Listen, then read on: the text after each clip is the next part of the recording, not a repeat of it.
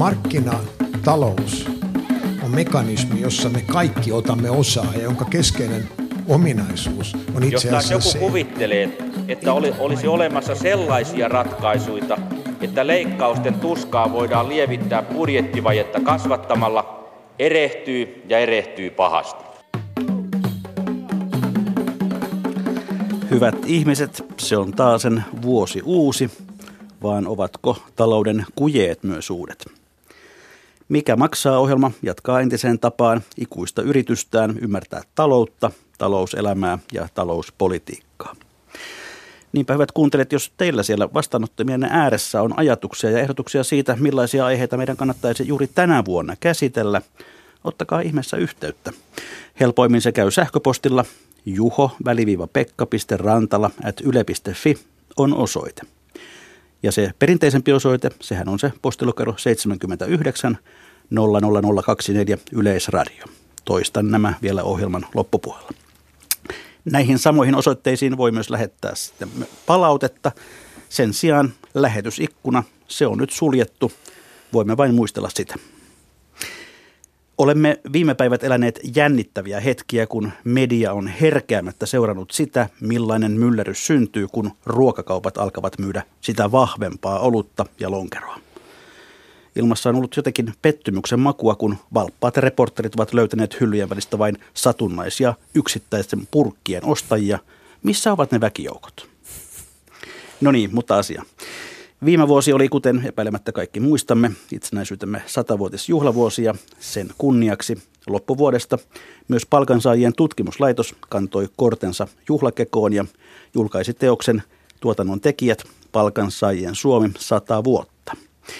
Kirjan keskeinen artikkeli käsittelee sitä, miten Suomen talouden kasvutapa on muuttunut vuosikymmenten saatossa, siis miten ja millä tavalla Suomeen tätä hyvää vointia on saatu rakennettua.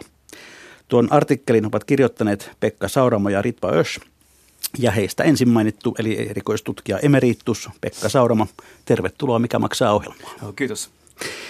Monet kuuntelijat varmaan muistavat sinut tästäkin ohjelmasta. Olit pitkään ekonomistiraatimme yksi vakio jäsen, joka saateltiin eläkkeelle viime elokuun lopussa.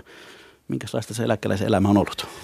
No se on itse asiassa ollut vähän outoa, sillä, mutta, mutta sillä tavalla kiinnostavalla ja hauskalla tavalla. Mä tarkoitan tällä outoudella sitä, että, että nyt eläkeläisenä on huomannut, kuinka, kuinka työssä käynti rytmittää päiv- päiväryt, päiviä ja sitten jopa viikkoja sillä tavalla, että, että siitä elämästä tulee tavallaan, tavallaan jossain mielessä säännöllistä. Mutta nyt kun on ollut eläkkeellä, niin on voinut nukkua pitkään, on voinut syödä pitkiä aamiaisia, jotka ovat voineet ulottua jo iltapäivään saakka ja on voinut sitten sen lisääntyneen vapaa-ajan takia esimerkiksi matkustella enemmän kuin silloin, kun oli, oli työelämässä. Kuulostaapa ihanalta. Mutta ilmeisesti on kuitenkin näin, että ekonomistin päätä ei oikein oloneuvoksen pääksi voi koskaan muuttaa.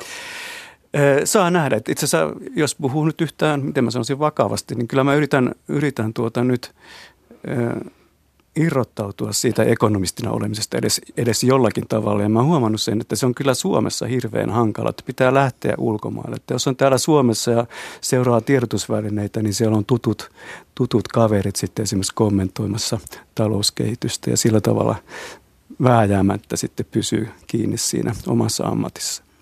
No, tämä artikkelisi Suomen talouden kasvutavan muutoksista, niin se oli ilmeisesti se viimeinen virkatyösi. Mikä sai tarttumaan tällaiseen aiheeseen? Joo, se oli viimeinen virka, virkatyö. Ja se, että, se, että kirjoitimme, kirjoitimme Ritva Össin kanssa tämän, niin johtuu, johtuu omalta osaltani siitä, että mä oon aina ollut kiinnostunut talouskehityksestä siihen liittyen tota, esimerkiksi just suhdannevaihteluista ja, ja talouskriiseistä.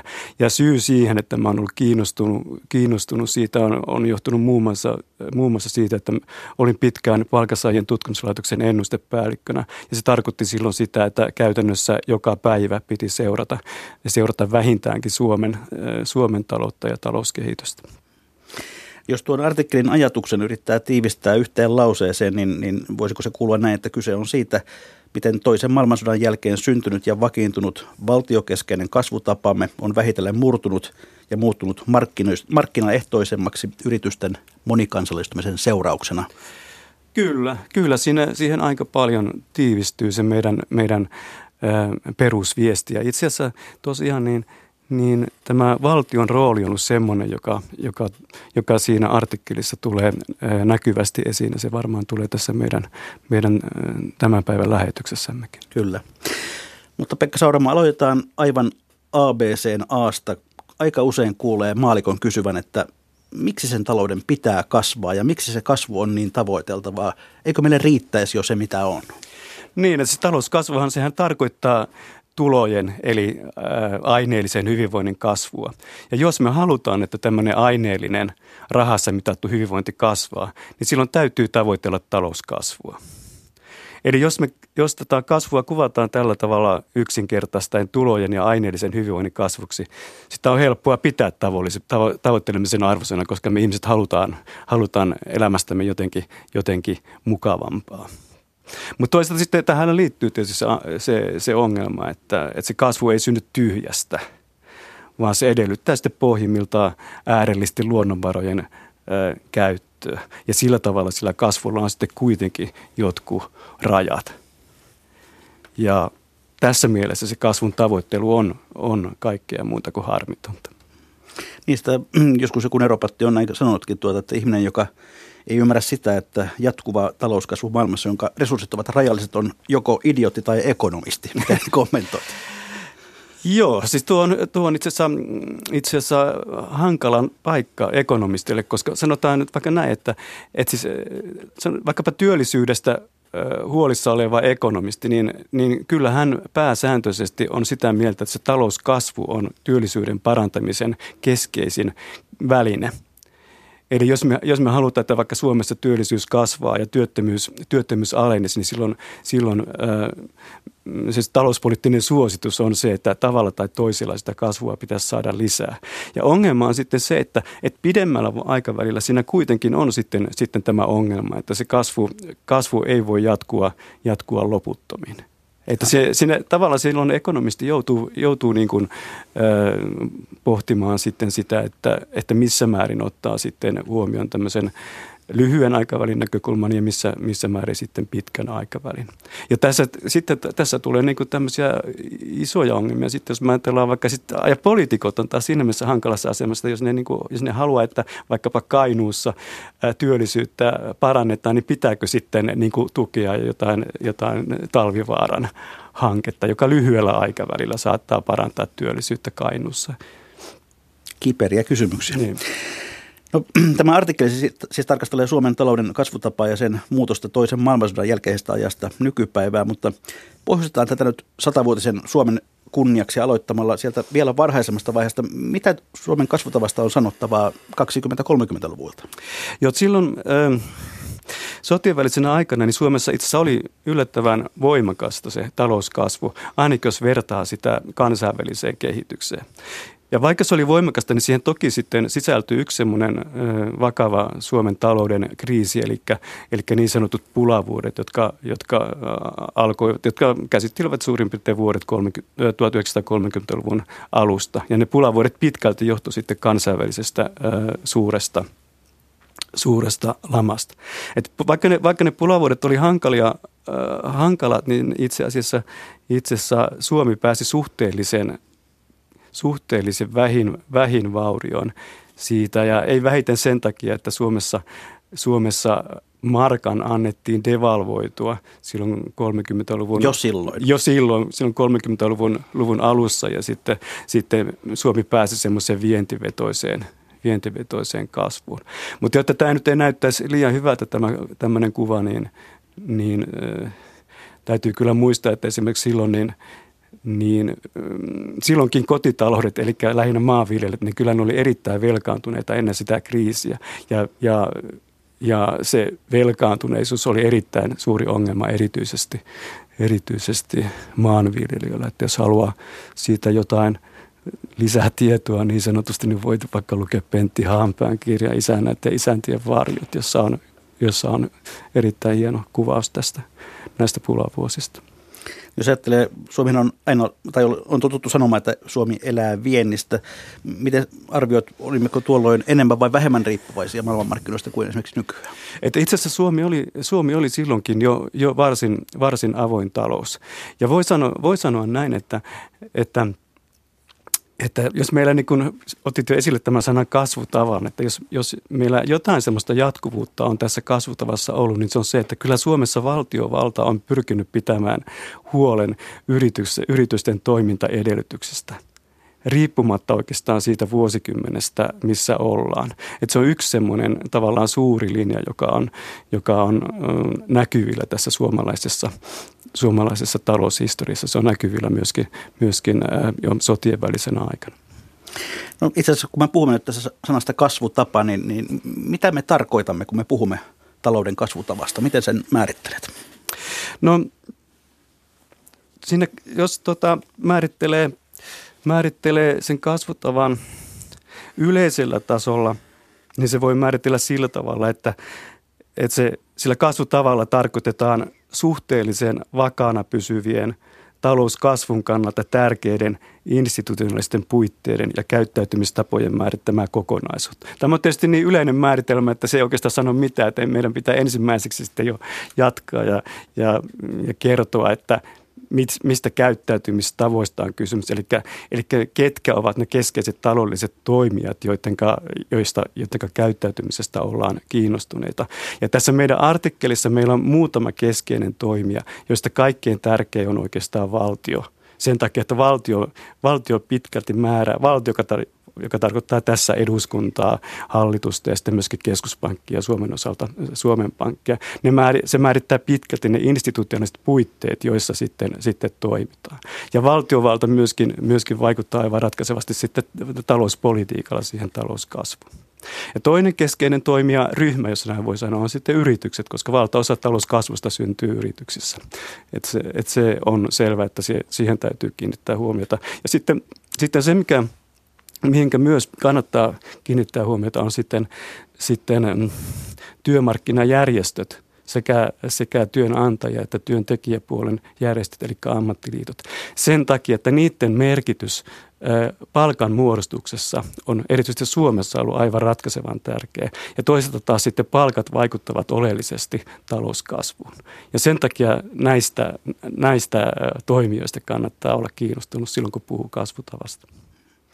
No nostatte esiin tässä artikkelissa varsin näkyvästi yhden, itse asiassa viime päivätkin tuolla TVn puolella varsin näkyvässä roolissa olleen poliitikon, eli 1950-luvun alun pääministerimme Urho Kekkosen ja erityisesti hänen tämän kirjasensa Onko maallamme malttia vaurastua, jonka kaivoin tuolta Ylen arkistosta esiin.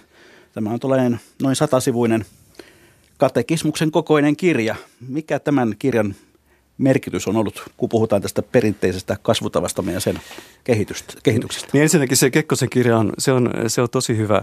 Suosittelen sitä, sitä kyllä kaikille, kaikille kuuntelijoille. Siinä se, että, että me esimerkiksi tätä, tätä Kekkosta pidetään esille, on se, että, että Kekkonen hahmottelee siinä pamfletissaan Suomen talouden kehitysuraa, joka tietyllä tavalla sitten, sitten kiteytti sen Suomen perinteisen talouden kasvuttavan joitakin, niistä joitakin oleellisia piirteitä. Se on se perussyy, miksi, miksi me olemme pitäneet sitä, kes, sitä Kekkosen kirjaa esillä. Ja toinen seikka, jolla on oikeastaan myöskin tämmöinen ajankohtainen ulottuvuus, on se, että, että – että Kekkonen oli tosiaan kirjaa kirjoittaessaan pääministeri. Ja se kirja on semmoinen, että siinä on hyvin tämmöinen, miten mä sanoisin, vahva ideologinen lataus. Pääministeri esittää kirjan muodossa tämmöisen ideologisen puheenvuoron. Ja jos me, jos me ajat... niitä aikoja. niin, aivan, toi niitä aikoja. Eli jos me ajatellaan, mitä, mitä Suomessa nyt tekee, niin, niin mitä Suomessa tehdään, niin meillä, meillä toteutetaan tiettyä tiettyä ideologista projektia, mutta siitä, siitä esimerkiksi pääministerit tai keskeiset, keskeiset poliittiset vaikuttajat eivät oikeastaan puhu tai kirjoita, kirjoita sillä tavalla, että he sanoisivat, sanovat, että, että, että minun mielestäni minun ideologiani on semmoinen, että meidän pitäisi nyt toimia, toimia näin ja näin. Että se jätetään niin kuin, niin kuin Suomen kansalaisille harjoitustehtäväksi tavallaan sitten sen poimia sieltä se tavallaan se arvomaailma ja se, ne ideologiset ää, lähtökohdat, joilla, joilla joitakin, joitakin talouspoliittisia toimenpiteitä ja yhteiskuntapoliittisia toimenpiteitä sitten toteutetaan. Ja tässä yhteydessä sote, sote-uudistus on tietysti, tietysti tota oikeastaan paras mahdollinen ja myöskin ajankohtaisin esimerkki. Niitä taitaa olla, että ideologia oikein nykyään myy, mutta mennään takaisin nyt vielä tuohon Kekkoseen, niin millaista vaurastumisen mallia hän, hän ajoi? Öö, mikä, mikä tässä kirjassa on olennaista? No siinä, siinä oleellista on, että, se, että Ke, Kekkonen hahmottaa, niin, se, se, se, niin se, siinä kirjan pää, pääsanoma on se, että Kekkonen hahmottaa, hahmottaa semmoista ohjelmaa Suomen teollistamiseksi – ja erityisesti vielä Pohjois-Suomen teollistamiseksi. Ja se, mikä siinä on oleellista, että Kekkonen lähtee siitä, että se teollistaminen, niin se ei ole mahdollista ilman vahvaa valtion väliintuloa. Että hän puhuu siitä, että valtion on riennettävä Pohjois-Suomeen ja, ja rakennettava se raskas teollisuus siinä. Ja se, se, että, se tämä tarkoittaa silloin sitä, että valtio, valtio niin kuin omien yritysten, valtion yritysten avulla alkaa teollistaa Pohjois-Suomea. Se on se, on se perusviesti, eli se on, se, siinä kirjassa esitetään semmoinen investointiohjelma, miten, varsin yksityiskohtainen investointiohjelma, miten se toteutetaan. Ja tässä investoinnilla tarkoitetaan investointeja niin sanottuun kiinteään pääomaan, eli koneisiin ja laitteisiin ja tuotantorakennuksiin, eli, se, eli ne pitävät sisällä myöskin sitten, sitten esimerkiksi tehtaita. No kuinka suurelta osin Kekkosen malli toteutui? Se toteutui, se toteutui varsin, varsin pitkälle. Että siinä oleellista oikeastaan on just, että silloin toisen maailmansodan jälkeen niin Suomessa elettiin semmoista aikaa, jolloin suhtauduttiin myönteisesti tämmöiseen valtiokeskeisyyteen. Ja tietysti voi ajatella, että siinä on, on osaksi ollut kysymys, kysymys sodan jättämästä perinnöstä, koska sota-aikahan oli, oli semmoista, jolloin se valtiokeskeisyys oli, oli huipussaan. Et sitä, se on luontevaa ajatella, että, että silloin semmoisessa olosuhteessa se valtiokeskeisyys on, on ö, voimissaan. Ö, mutta toisaalta kyllä siinä sitten välittyy myöskin tämmöinen sen, sen, sen silloinen, siinä kirjassa välittyy silloinen ajan henki, eli, eli silloin yleisesti hyväksyttiin se, että valtiolla on – on sitten oltava semmoinen keskeinen, keskeinen rooli talouselämässä.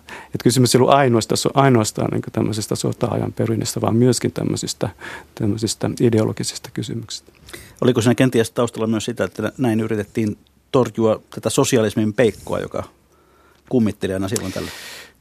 Joo, no sillä tavalla voi, voi sitä niinkin sanoa, että Kekkonen itse oli sitä mieltä, että, että hän kirjoitti, kirjoitti siihen kirjaan, että, että, että ei pidä ajatella, että tämä, tämä hänen ohjelmansa on tämmöinen sosialisointiohjelma. Että hän, hän korosti sitä, että, että, että se, se valtiovetoinen investointiohjelma, se täydentää tämmöistä yksityiseen yrittelijäisyyteen perustuvaa taloutta, mikä, mikä, missä, mikä Suomessa silloin vallitsi.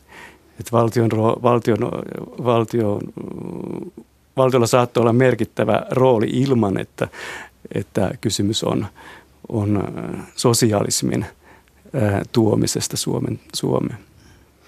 No tässä nyt tämä valtiokeskeisyys on jo noussut esiin, mutta jos nyt yritetään sitten miettiä sitä, että mitkä muut tai mit, ylipäätään mitkä ovat olleet tämän perinteisen talouden kasvutapamme ne peruselementit tai kulmakivet, niin mitä ne ovat? Niin kyllä siihen, tähän, tästä val, tähän valtiokeskeisyyteen, siihen itse liittyy myöskin tämmöinen talouden vahva sääntely.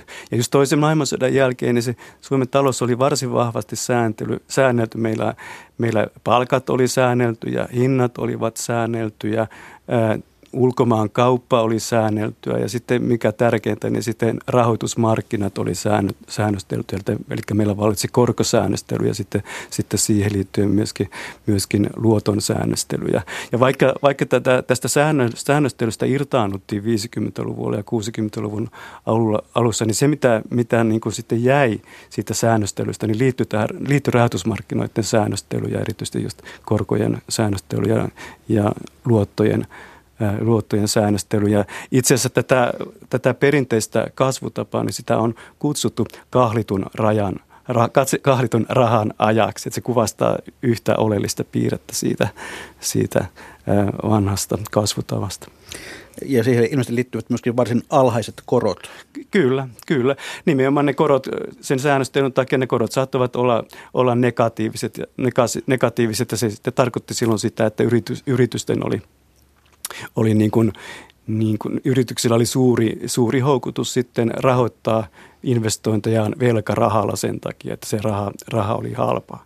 Ja tähän vanhan kasvutapaan liittyy myöskin sitten se, että, että verotus suosi, suosi yritysten investoimista ja, ja vielä velka, velkarahalla. Et se oli yksi semmoinen, semmoinen keskeinen piirre. Ja se, se vanha kasvutavan aika, niin se oli semmoista investointivetoisen kasvun aikaa. Ja itse asiassa siinä yhdistyi kaksi tekijää. Valtion, valtion, valtion yritysten avulla avulla toteuttama talouden laajentuminen ja sitten, sitten myös, myös yksityisten yritysten investointien suosiminen. No millainen rooli verotuksella oli tuon mallin?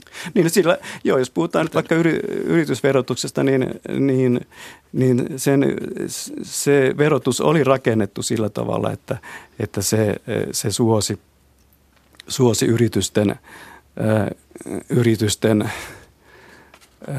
laajentamista. Esimerkiksi, esimerkiksi poisto-oikeuksia oikeudet oli määritelty sillä tavalla, että, että yritysten kannatti ostaa koneita ja laitteita, koska niistä sai, niistä sai sitten, sitten vero, verovähennyksiä. Ja sitten toisaalta taas sitten, sitten ää, yrityksellä oli in, intressissä kasvattaa sitä yritystä sen takia, että, että kun se kasvoi, se yritys ja sen yrityksen arvo, arvo kasvoi, niin sitten, sitten se kasvu osakkeista, tai se arvo osakkeisiin sidottuna, niin se, se tuota, ne, ne, ne saatettiin realisoida ne osakkeet sitten, sitten ilman mitään veroseuraamuksia, jos niitä osakkeita oli pidetty riittävän kauan, eli, eli kymmenkunta vuotta.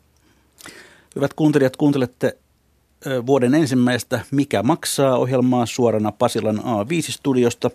Täällä teemanamme on se, että miten Suomen talouden kasvutapa on muuttunut. Vieraana on tutkija, valtiotieteiden tohtori Pekka Sauramo, joka julkaisi tähän liittyvän artikkelin hiljattain ilmestyneessä tuotannon tekijät teoksessa, joka on Palkansaajan tutkimuslaitoksen eräänlainen Suomi 100, 100 kirja. Tuolla 50-luku oli tämän perinteisen kasvutavan tavallaan muotoutumisvaihetta ja sitten, sitten nimitätte 60-lukua, 70-lukua tällaiseksi vakiintuneisuuden ajaksi. Mitkä olivat täl, tällä ajanjaksolla tavallaan olennaisia asioita tässä kasvutavassa? No kyllä se, kyllä se, tuota, se kasvun investointivetoisuus oli, oli semmoinen hyvin oleellinen piirre. Eli itse asiassa itse asiassa joidenkin tarkastelujen valossa niin Suomessa, Suomessa tehtiin eräänlainen investoimisen maailman ennätys vuosina, vuosien 1960-1990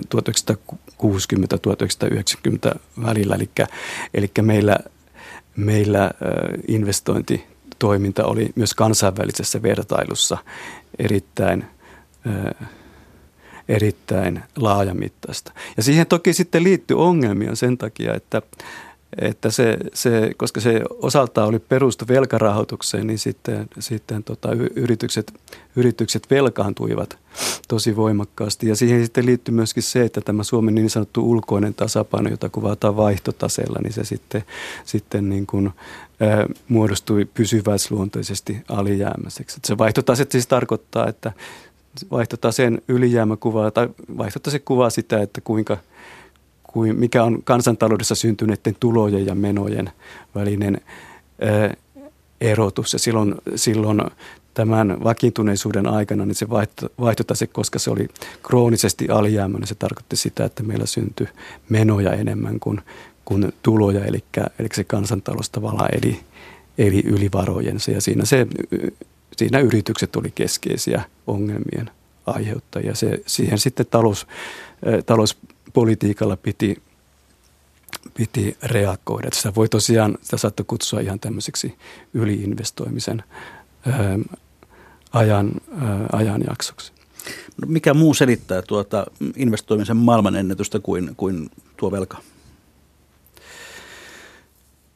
Miksi, miksi se oli niin houkuttelevaa, kun se nykyään ei ole ollenkaan? Niin, no se kysymys on, juuri, no, kysymys on juuri siitä, että, että, että, että se, se, ne vero, se verotus suosi, suosi investoinnista. Siinä, ja voi sanoa, että siinä, siinä jo siinä vanhan kasvattavan aikana, kyllä siinä, siinä se on semmoinen 50-lukulainen 50-lukulainen tavoite Suomen teollistamisesta sitten, sitten näkyy vielä pitkälle 60- ja 70 70-luvulla. Eli se, se oli niin kuin sitten talouspoliittisille päättäjille tapa, tapa vaurastuttaa Suomea. Että siinä just se Kekkosen kirjan nimi, onko Maalamivaltia vaurastua, niin se oikeastaan tarkoittaa juuri sitä, että, että pitää tavoitella, tavoitella investointivetosta talouskasvua ja jotta siihen päädyttäisiin, niin sitten pitää, se malti tarkoittaa sitten sitä, että esimerkiksi kansalaisten täytyy sitten tavallaan pidättäytyä vähän kuluttamisesta ja, ja, ja sitten sillä tavalla niin kuin omalta osaltaan sitten osallistua – säästämisen avulla investointien rahoittamiseen. No kuinka tärkeä kasvutekijä tässä vaiheessa sitten oli tämä meidän niin sanottu iso D, puhut devalvaatiosykleistä. joo, joo se, oli, se oli aivan, aivan ratkaisevan tärkeä, tärkeä osa sitä kokonaisuutta. Eli, sitä vaihtotaseen alijäämää, niin sitä hoidettiin sillä tavalla, että, että markka devalvoitiin aika ajoin, eli kymmen, kymmenen vuoden välein erittäin, erittäin paljon – Eli meillä on devalvoitu 40-luvun lopulla, 50-luvun lopulla, 60-luvun lopulla ja 70-luvun lopulla. Ja ne, ne oli, kysymys oli tosiaan, tosiaan suurdevalvoitusta. Devalvaatio saattoi, saattoi olla vaikka 30 prosenttia.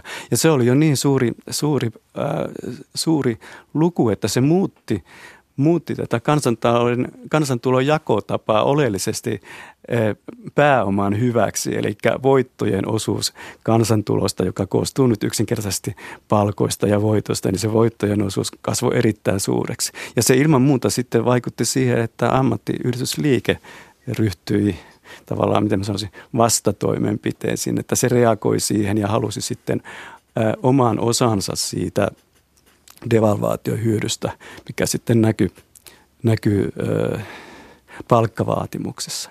Et sillä tavalla on, on ymmärrettävää, että tähän kasvutapaan täytyy liittää sitten semmoinen, semmoinen työmarkkinajärjestöjen ö, roolin tarkastelu, koska ne pystyy vaikuttamaan oleellisesti siihen, siihen, esimerkiksi siihen, että miten se kansantulokakku jakaantui.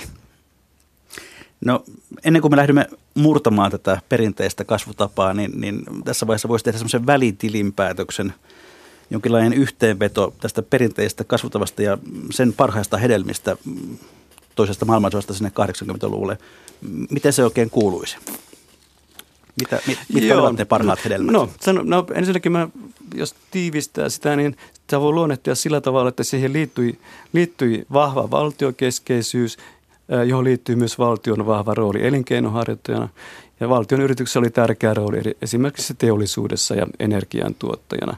Ja sitten valtion oli tärkeä rooli yritysten toimintaedellytysten turvaajana, joka sitten näkyy, näkyy just verotuksessa ja muussa. Verotuksessa ja se näkyy myöskin integraatioratkaisussa, että semmoinen yksi suuri linja Suomessa on se, että valtiovalta pyrki, pyrki turvaamaan yritysten vienti, vientiedellytykset.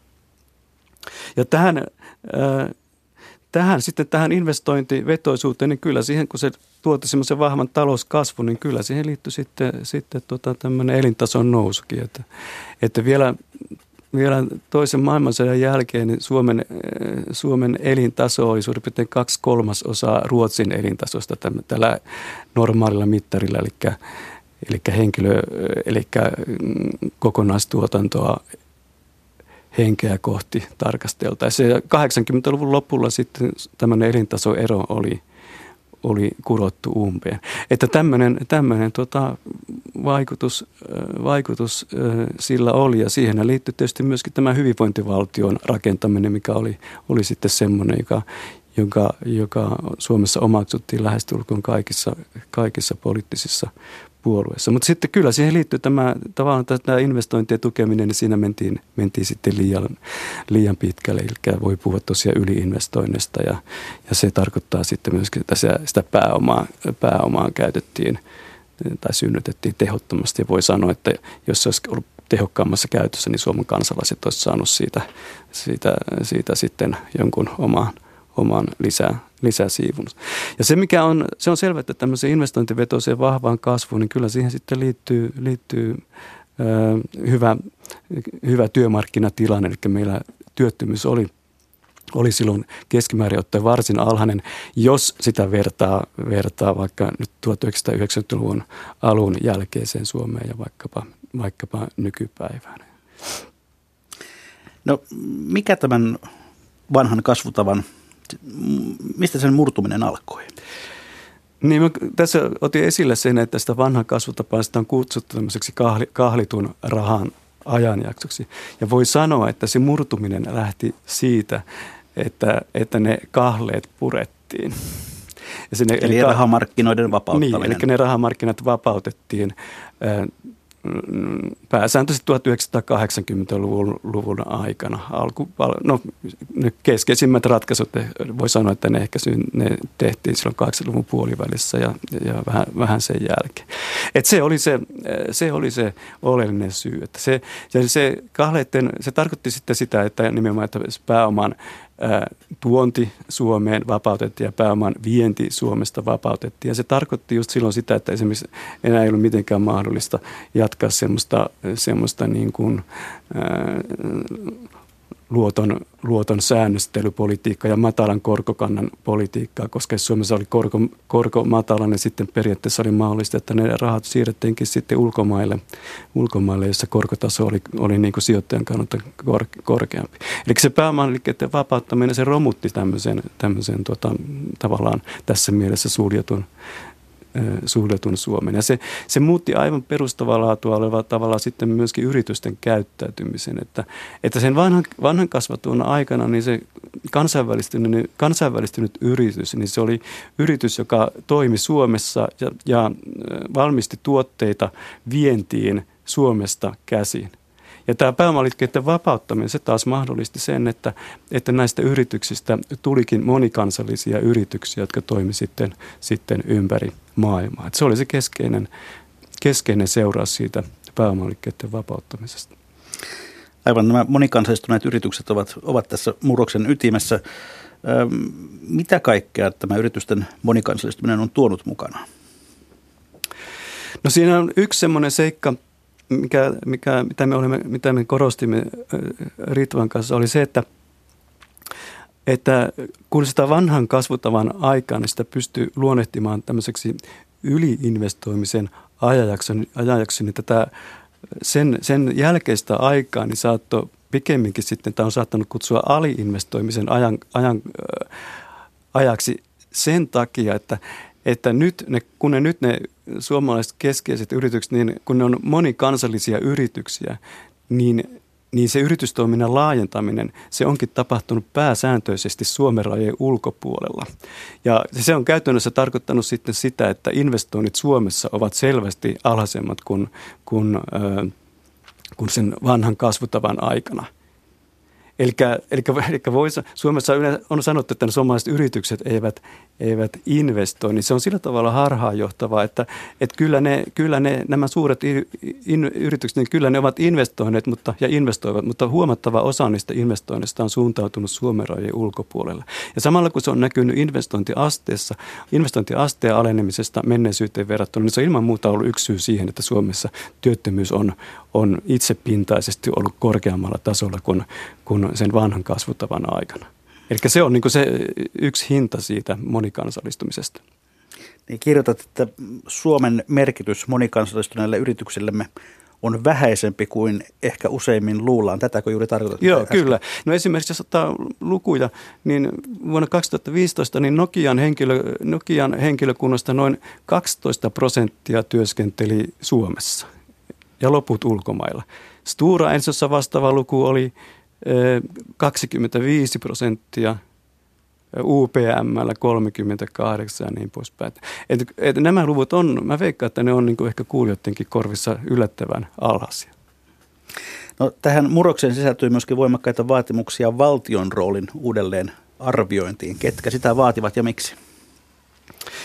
Joo, tämä on itse asiassa aika hankala, äh, hankala äh, aihepiiri, koska, koska voi sanoa näin, että, että sitä kasvutapaa muokkas myöskin tämmöinen yleisen ajattelutavan ja ajan hengen muuttuminen sillä tavalla, että, se, että et mä tarkoitan tällä ajan hengellä nyt oikeastaan tämmöistä niin ihan tämmöistä ideologista valta, valtavirtaa, että, että maailma, kansainvälisesti tapahtui semmoinen muutos, muutos valtiovetoisuuden suosimisesta niin kuin yrityskeskeisyyden suosimiseen.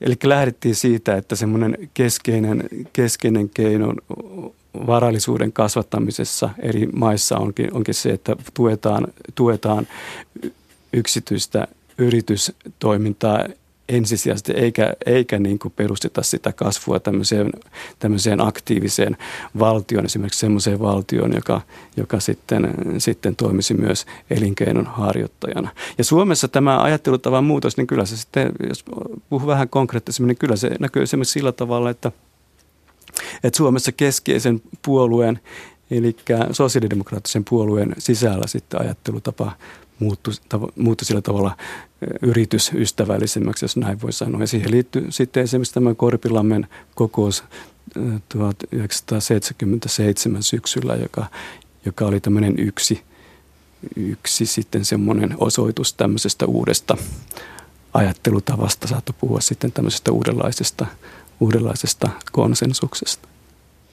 No tähän vanhan kasvuttavan murtumiseen, siihen liittyy myöskin tämä – tai sitä leimaa tämä investointien laimeus. Onko siihen muita selityksiä kuin se, että, että kansainvälistyneet yrityksemme investoivat ulkomaille? On, on ilman muuta. Että meillä, meillä myöskin verojärjestelmä muuttuu aivan, perust, aivan perusteellisella tavalla. Että esimerkiksi, esimerkiksi sillä tavalla, että, että,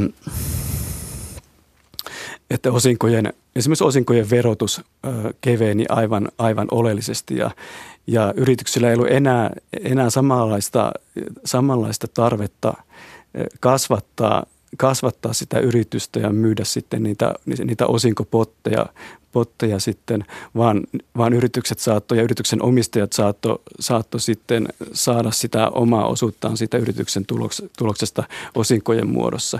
Ja, ja se on saattanut olla yksi semmoinen oleellinen tekijä, että mikä on niin kuin hidastanut, hidastanut investointien kasvua ja sitten tavallaan pitänyt, niitä, pitänyt niiden yritysten kokoa sitten niin kuin menneisyyteen verrattuna tai yrityksen koon kasvua menneisyyteen verrattuna sitten, sitten pienempänä.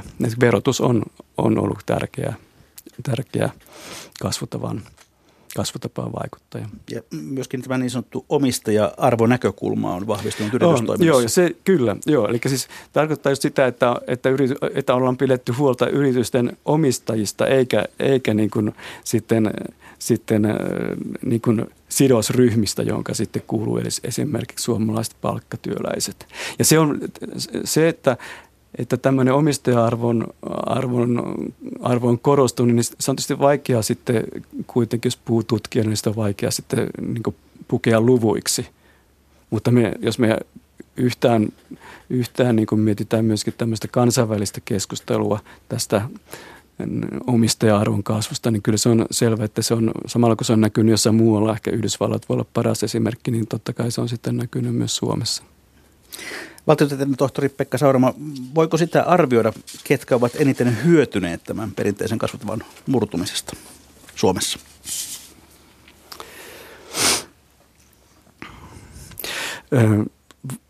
Mä sanoisin näin, että, että me ei, siinä, me ei Ritlasi, siinä artikkelissa, me ei... Ette niin, mutta ei, me ei, sen silti. Joo, että se vaatisi, se vaatisi semmoisen, semmoisen oman, oman ää, oman tarkastelunsa. Ää, mä Mä, no mä sanon, että Suomessa on koko, koko, oikeastaan koko itsenäisyyden ajan niin yksi semmoinen punainen lanka tässä, tai mikä sen onkaan suuri linja, linja on ollut se, että meillä on pidetty yrityksistä huolta. Ja, ja no toki, toki tota, voi sanoa näin, että, että ne, ne omistajat, joilla on ollut mahdollisuus hankkia, hankkia tulot pääomatulojen muodossa, niin ne ovat, ne ovat hyötyneet aivan, aivan oleellisesti.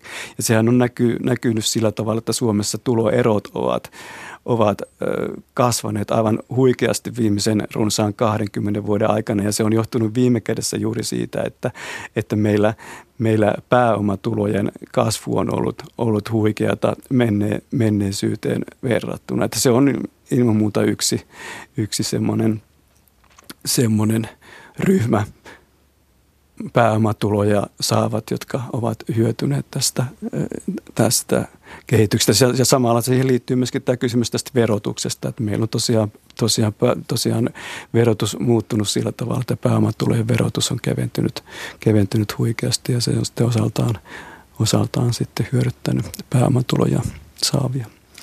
Puhutaan sitten pari sanaa tulopolitiikan roolista ja AY-liikkeestä ja, ja ylipäätään työmarkkinoista kirjoitatte tuossa artikkelissa, että tulopolitiikan ja kolmikannan rooli eri kasvutapojen aikoina on muuttunut aika lailla. Millä tavalla? Niin no, voi sanoa näin, että siinä itse asiassa, itse asiassa tuota, tulopolitiikka on tässä suomalaisessa kasvutavassa, niin se on, se on niin kuin edustanut pikemminkin tämmöistä jatkuvuutta – Eli vaikka, vaikka tota, maailma on muuttunut kovasti, niin Suomessa, Suomessa nämä tulopoliittiset, tulopoliittiset instituutiot ovat, ovat ö, pysyneet, ö, pysyneet suhteellisen ö, samankaltaisina. Että meillä on tapahtunut, tapahtunut kyllä niin kuin 90-luvun puolenvälin jälkeen merkittäviä muutoksia, joista yksi on se, että, että meillä, meillä ammattiyhdistysliikkeestä on tullut tämmöinen tämmöinen matalan inflaation tukija, mikä tarkoittaa, minkä voi myöskin arkikielellä ilmaista, että AY-liike on, on maltillistunut.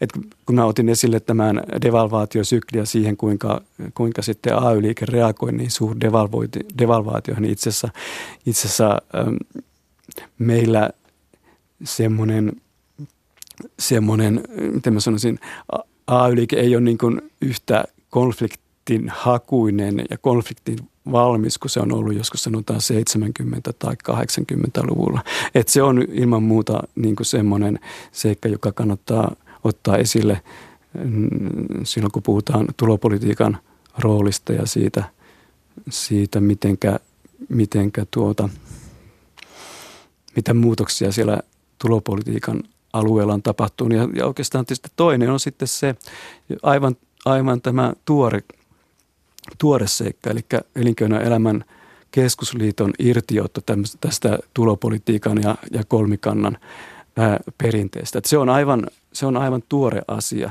Ja me itse, me haluttiin tässä, tässä artikkelissa ottaa se esille sillä tavalla, että me ilman muuta pidetään sitä, sitä tätä irtiottoa semmoisena tekijänä, joka muovaa Suomen talouden kasvutapaa kasvutapaa tulevaisuudessa, koska kyllä se irtiotto, siis se irtiotto tarkoittaa sitä, että elinkeinoelämän keskusliitto ei, ei muutti sääntöjen sillä tavalla, että se ei enää voi olla, olla tämmöisiä, kes, tämmöisiä keskitettyjä, esimerkiksi tämmöisiä keskitettyjä ratkaisuja allekirjoittava osapuoli.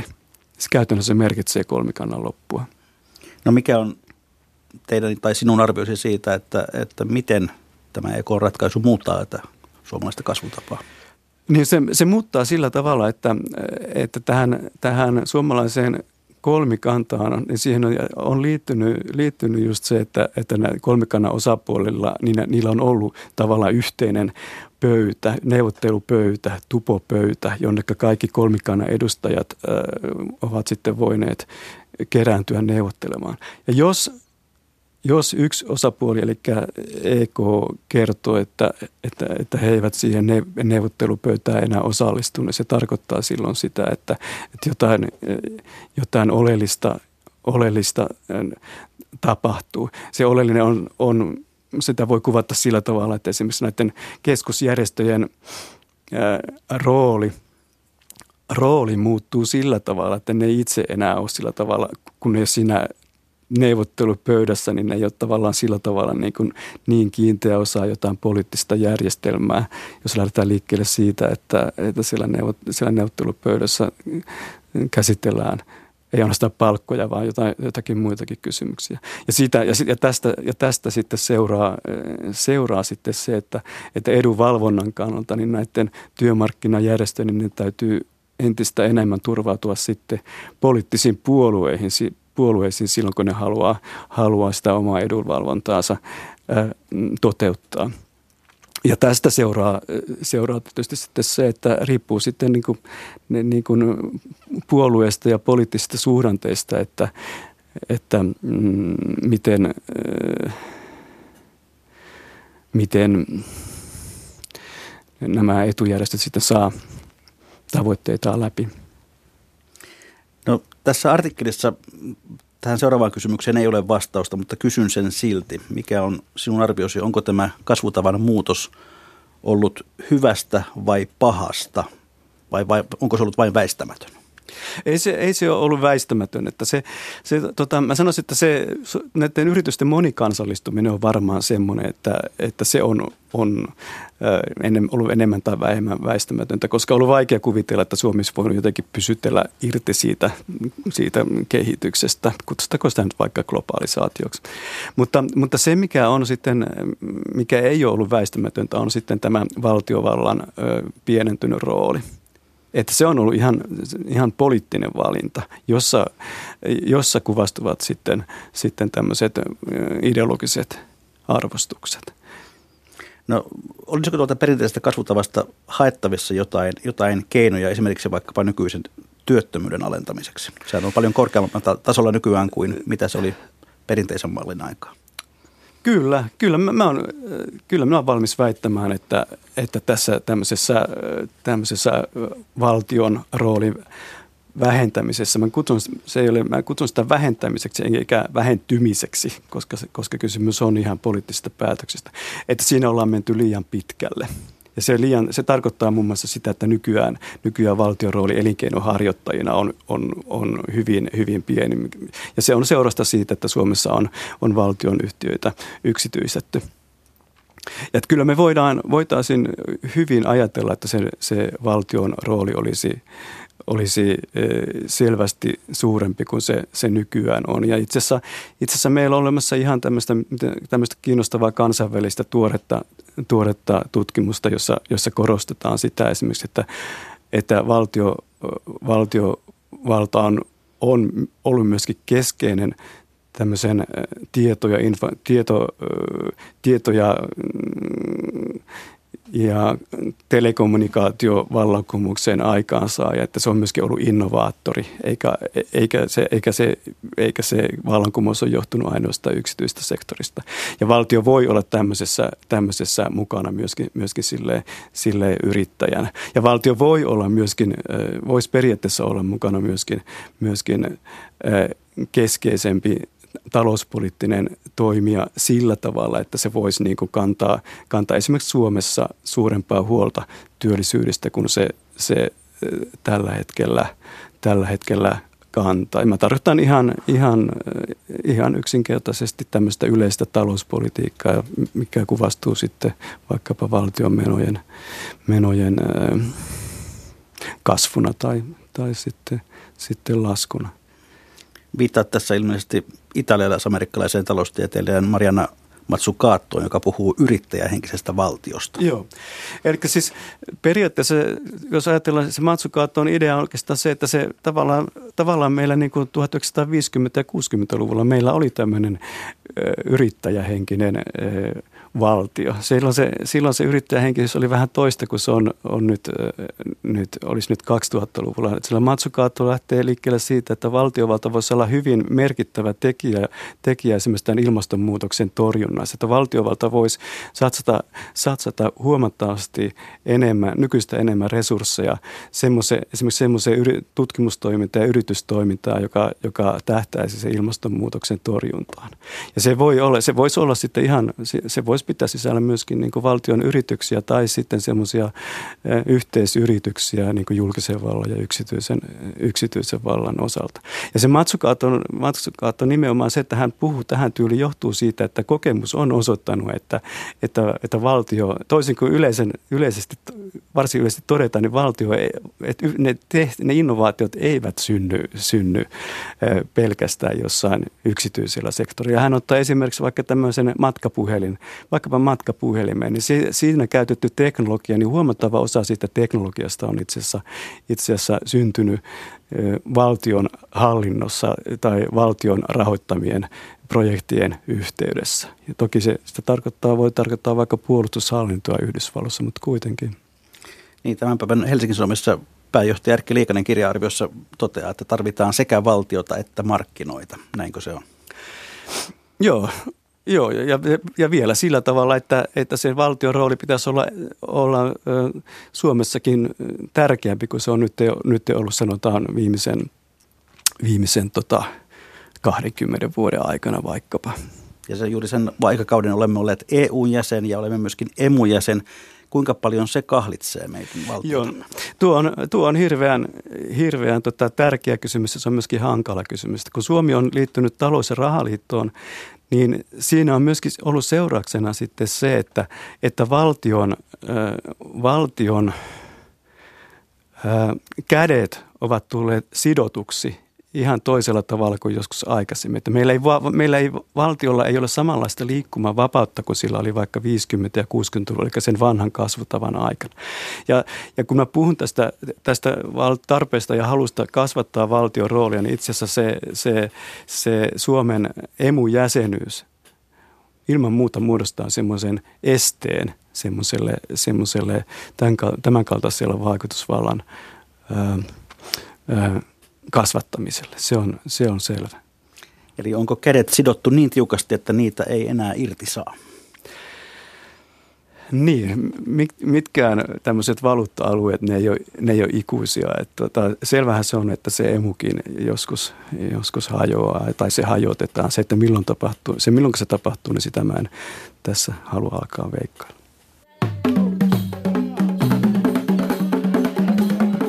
Hyvät kuuntelijat, sehän tarkoittaa siis sitä, että olemme jälleen perinteisesti siinä kohdassa ohjelmaa, että on viikon talousvinkkien ja talousviisauksien aika.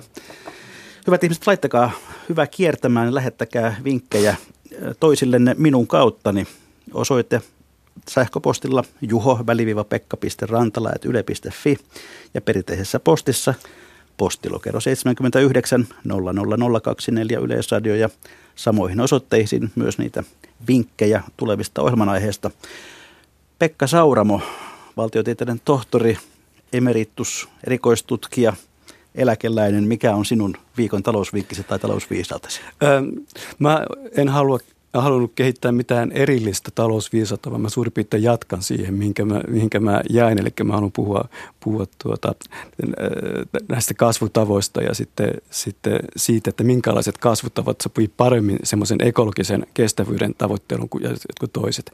Ja, ja mä oon sitä mieltä, että valtion roolia korostavat kasvutavat, niin ne, ne saattaa olla, olla kuitenkin parempia paremmin sopusoinnussa semmoisen ekologisen kestävyyden kanssa kuin, kuin yksityiseen voiton, voiton tavoitteluun ö, tukeutuvat ö, kasvutavat. Ja se on yksi syy sitten, sitten ö, ö, tukea semmoista valtion roolin, valtion roolin vahvistumista.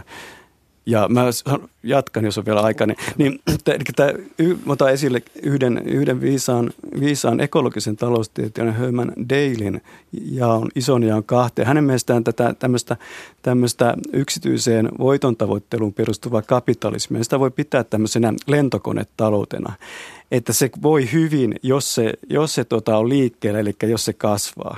Ja sitten jos sitä kasvua ei tule, niin se alkaa voida pahoin.